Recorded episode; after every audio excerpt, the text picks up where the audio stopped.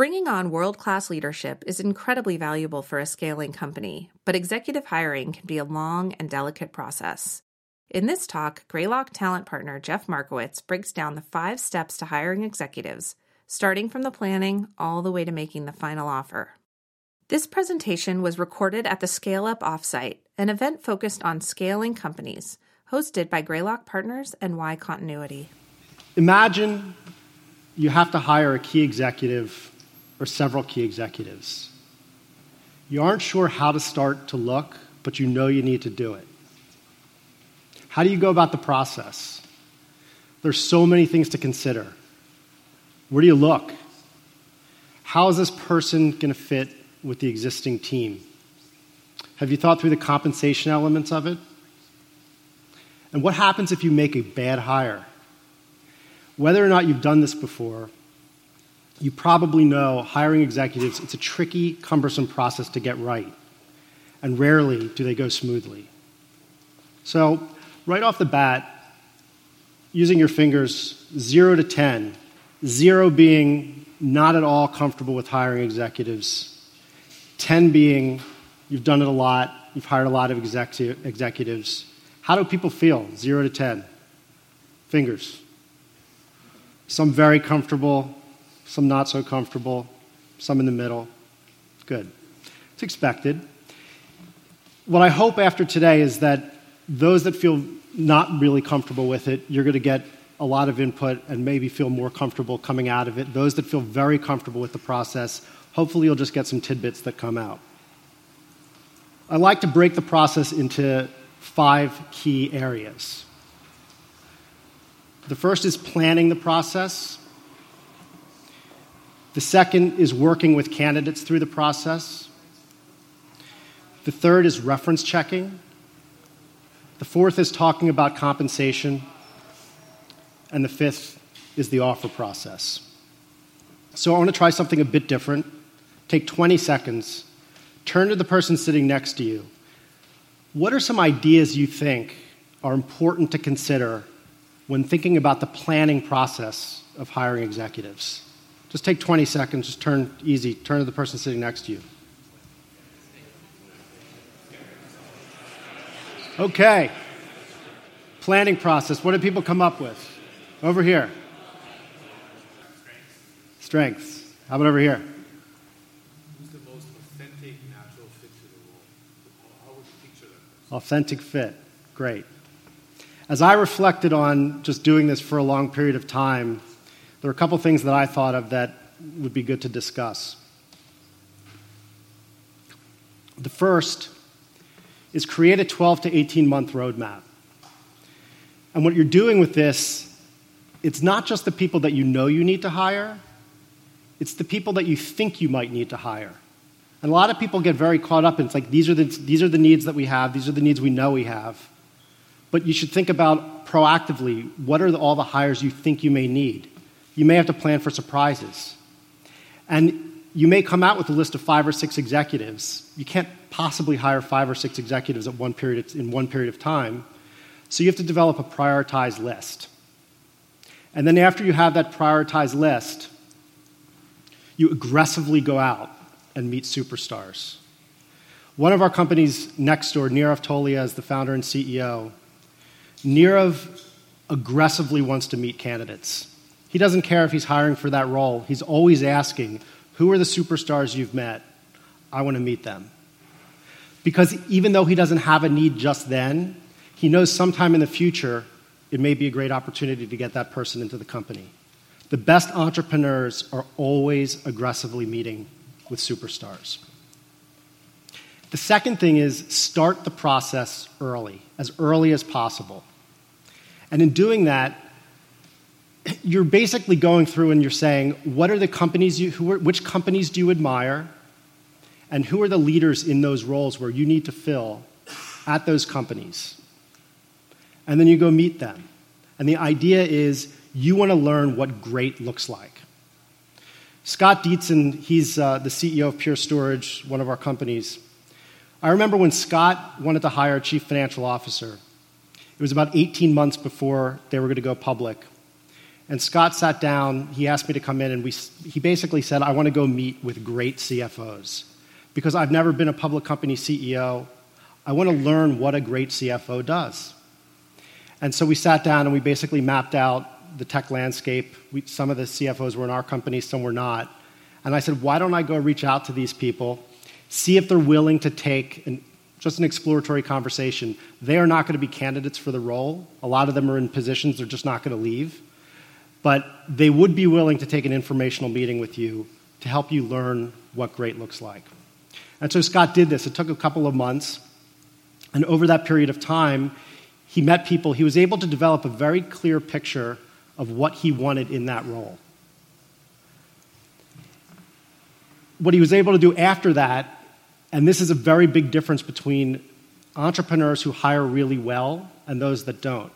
Scott came away with this picture, and then when he went out to talk with these CFOs, he was super impressive because he knew exactly what he wanted. He was able to talk about people that he met, and he was able to explain to high level candidates what he wanted and why. He was prepared. And the byproduct of this process was one of the people that he met in this four to five person exploratory conversation set was a guy named Mark Garrett, who's the CFO of Adobe. Mark was not going to leave Adobe, but Mark was so uh, encouraged by Scott that he ultimately joined the board of Pure. So there's always benefits that come with meeting great people. Let's talk about the candidate process. I like to think about the candidate process along this timeline. From the very first time you meet somebody, all the way through the point of offer. Knowing that you're probably going to meet with several candidates and you're only going to get to offer with one person, hopefully, if you do the process right. But it helps to think about each candidate you meet along this timeline. And there are many different components to it. I like to think of the, each component where it happens in the process. There's some that you do at the very first time you meet a candidate, and there's some that you do in the middle, there's some that you do at the end. This notion of ball control. Ball control starts from the very first time you meet a candidate, and it goes throughout the entire process. So ball control is basically, you know, for sports fans, it's the it's whoever controls the ball is likely to get a score. And from the standpoint of controlling the process, whoever controls the process is in good shape. And both candidates and companies should maintain ball control. For purposes of today, we're just going to focus on the companies, though. And to start with ball control, it's this blend of buying and selling. So I see entrepreneurs do this quite a bit where there's one extreme or the other. They either buy too much when they first meet a candidate, so they're just asking questions, they want to, they want to dig in, they want to interview. And they're just, they're just interviewing. They're never really selling the company, so they don't set that hook. And on the contrary, I see entrepreneurs who just sell, sell, sell. They're so excited to talk about what they're building that they never really show an interest in the candidate early on. And the best candidates, they want to they want a dialogue. They want you to interview them. They want to have the back and forth. And the, the good thing about it is once you set that hook with a candidate early, they open themselves up to be interviewed in a much different way. So set that hook early. And then the other thing I like to do at the very beginning of the process, and it goes all the way through, and this is counterintuitive, but it's asking this question is the candidate closable? From the very first time you meet them. People probably know pushes and pulls, the concept of that. Pushes are why would this person consider doing something different from what they're currently doing? And pulls are why would they join your company? It's, so, it's important to get to both early. Pushes are oftentimes the hardest things to get to because you just met this person, so how much are they going to really open up with dissatisfiers with what they're currently doing? But the best interviewers are listening intently. They're back to this buying and selling. They're listening, they're showing an interest in the candidate. And when they show an interest, you can hear the pushes. And they balance the selling as well. And then compensation. Why talk about compensation so early? it's, most people think, let's talk about comp towards the end of the process or towards the middle of the process. But when you talk about compensation early, I don't mean negotiating with the candidate the first time you talk with them, but it means understanding what are the gaps. This person might be coming from a company where their salary is $500,000. You're going to pay them $200,000. You think That's a gap. Maybe they don't understand the value of equity. We see this a lot. They don't get the value of equity. They get percentage of ownership, but they don't understand value of equity. And so why prolong, why push this conversation off until you get later in the process? You can waste a lot of time with candidates who are never going to get there. So I call it the compensation trap, which is just don't wait till the end of the process. Learn the candidate's expectations early on. If there are gaps, it doesn't mean, once again, you're giving them an offer. It means you just work to close the gaps. And if you just if you don't see any possibility to close the gaps, the reality of it is, and it's a hard reality, as much as you sell, you're never going to close it. This next thing, reading the candidate point A to point B, it kind of comes up sort of in the middle of the process, towards the end of the process. And I'll give an example of it. We were uh, hiring a CEO for one of our companies, Sumo Logic, a couple of years ago. The candidate, Ramin Sayer, who joined the company, Ramin was a senior executive running a billion dollar business at VMware. He had multiple uh, CEO roles that were coming after him. And at some point in the process, we said, we need to get into Ramin's head. We need to understand how we're going to get him back to the ball control, how we're going to get him excited enough about us that he wants to join us. We may not want him, but we need to get him excited about us so we have the option. And so it's simple. We just sat down with him and said, Ramin, we're at, we are where we are in the process now. We want to get to a point where we can figure this out over the next month. What are all of the things, all of the open questions you have that would prevent you from joining our company? And then work through the issues. And guess what? When you work through the issues, more questions come up. But if you have that ongoing dialogue with the person, keep moving it down the path to when that person will hopefully join the company or get to a point where they say they want to. Just get in their head. The last thing I like to talk about, and this is different, it's, you don't get it from interviews, you don't get it from referencing, it's this concept of the mini board meeting. This is another lesson I learned pretty early on. It was like 2002, I was doing a CEO search. It was my first CEO search, it was a big one. And we had this, it was a high profile one. We had this candidate we were very excited about. The candidate was ready for the offer, and he was scheduled to meet with one of the board members to get the offer on a Tuesday. He called me on Sunday, and he said, Jeff, uh, I just want you to know that I'm about to email the board member, and I'm going to say I don't want to have the meeting. My initial reaction was, oh my God, what happened? Like, we blew the process, it's going to blow up. But before I could think too far, he said, Don't worry, I'm still excited about this. But I just did a lot of work with the founding team. We had strategy sessions. We went out, talked with customers. I have very direct perspective, uh, very direct opinions on what I'm going to do if I'm the CEO of this business. And I want to have a conversation with not just one board member, multiple board members, to make sure that we're in alignment. And he specifically said, not agreement, alignment. He actually wanted disagreement. He wanted to push for that in the process because he knew that if he took this job, there, will be, there would be multiple times of disagreeing with the board afterwards. And so he wanted to make sure that that tension, that disagreement, working through those problems felt good. Now, this goes really with, for any role. It doesn't have to be a CEO reporting to a board, it could be a VP reporting to a CEO, it could be a director reporting to a VP. But going through this exercise where not everybody's on their best behavior, really pushing for where are areas we disagree, and let's figure out how we can resolve them. So, working to disagreement. Let's go back to the fingers. So, on a scale of 0 to 10, 0 being not at all comfortable with referencing process. You don't know what questions to ask. You don't know how to interpret the answers. 10 being you've done thousands of reference checks. You know exactly what to ask. You know what, how to figure out answers from people that the references give you and those that they don't. How do people feel, 0 to 10? All right. Some high, some, okay, got it. Good. I think unequivocally, referencing is the best predictor of a successful hire, way more than interviewing. And the key is to do a 360 degree process where you look for patterns.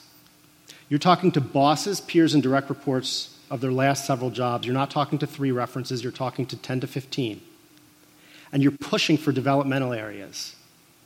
If you don't get developmental areas with a reference, it's not a good reference, in my opinion.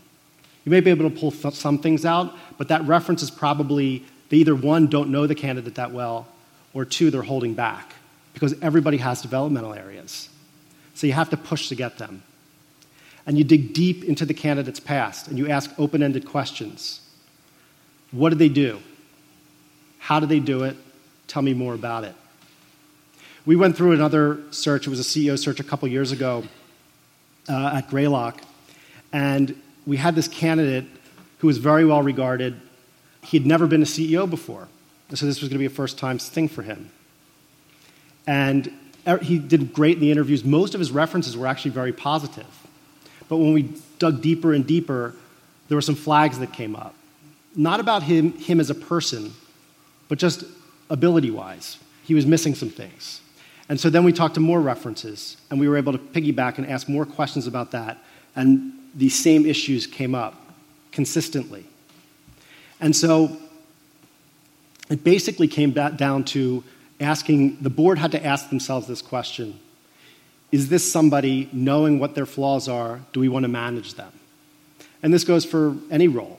If you're hiring somebody, once you get this clear picture, strengths, weaknesses, ask yourself the question Do I want to manage this person? The goal being you, you want to eliminate surprises after the hire. So if somebody has issues, they all do, they're all developmental areas, everybody has them. So why not figure out what they are before you make the hire? Everybody gets very excited about going through the process. You have this candidate you really like, you want to get it done, but you should really know who you're getting. Okay, compensation. We touched on it briefly. I really, and compensation is such a deep, long, lengthy topic. It's way more than we can cover today. So I'm just going to cover sort of the, the framework side of it and the process side of it. And I already talked about the compensation trap at the beginning and avoiding the compensation trap. At this point in the process, you have this candidate, you've run them through the process, you understand their pushes and pulls, you've read them, you've done the mini board meeting, you've done reference checking, you feel really good about the candidate. At this point, you have to continue reading the candidate. You basically have to sit down with them and say, assuming we get all of the non economic issues covered, how do you feel? And you have to really work on these non economic issues. You have to see if there's any hesitation in the candidate's mind before you talk about compensation. And if there's any hesitation, don't talk about compensation. Don't even bring it up. Once you talk about compensation, once you bring it up, that's where the focal point goes. And if the candidate has other issues that are, that are there, they almost get hidden. So I like to tell our companies make sure you do not bring up compensation other than what you did in the beginning to make sure you're in the ballpark until you firmly believe that all of the questions that the candidate has have been addressed, the non economic questions. And the final step, and it's the thing that we see our companies get tripped up on the most, and it's a subtle point it's how and when do you give offers? Once you're confident that all of these non economic questions have been addressed, then and only then are you clear to give the offer? Because you want to make sure that everything has been touched on, and when you give that offer, it's going to be accepted. You should see from the candidate that they have this enthusiasm. They're excited to join the company. We had a situation, uh, I had a situation back in 1999. Everybody probably remembers the company LoudCloud. It became Opsware. I was doing an SVP of uh, corporate development search and uh, we had a candidate we were very excited about. And for some reason, I was, the, I was giving the offer and I was working with, with the CEO. And uh, I came back to the CEO and I said, The candidate's ready to go. They're super excited about joining the company. And so we kind of went ahead and we gave the offer, wasn't accepted. This was somebody we spent a ton of time with, and he backed out. And then I got a call from one of the board members. Um, uh, I wasn't uh, excited about getting the call, but I did. And he said, Jeff, I want to ask you one question. What do you ask the candidate? I said, Well, I asked the candidate if they want the offer. He said, Don't ask the candidate if they want the offer. Ask them if they want the job. Are they ready to join the company? Have all of their questions been answered? Are they ready to join us if we make the offer? And it was a huge lesson learned. It's such a subtle point, but candidates will take, there's lots of people that'll take multiple offers, but are they really ready to join your company? So don't ask, are you ready for an offer? Do ask, are you ready to join the company at that point? Thanks.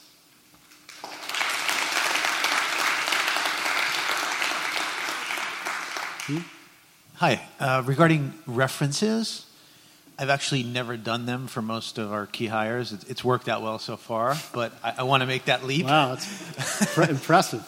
Is there, what's the best way to go about it? Is it just go after anyone randomly through their network or ask them for people to contact?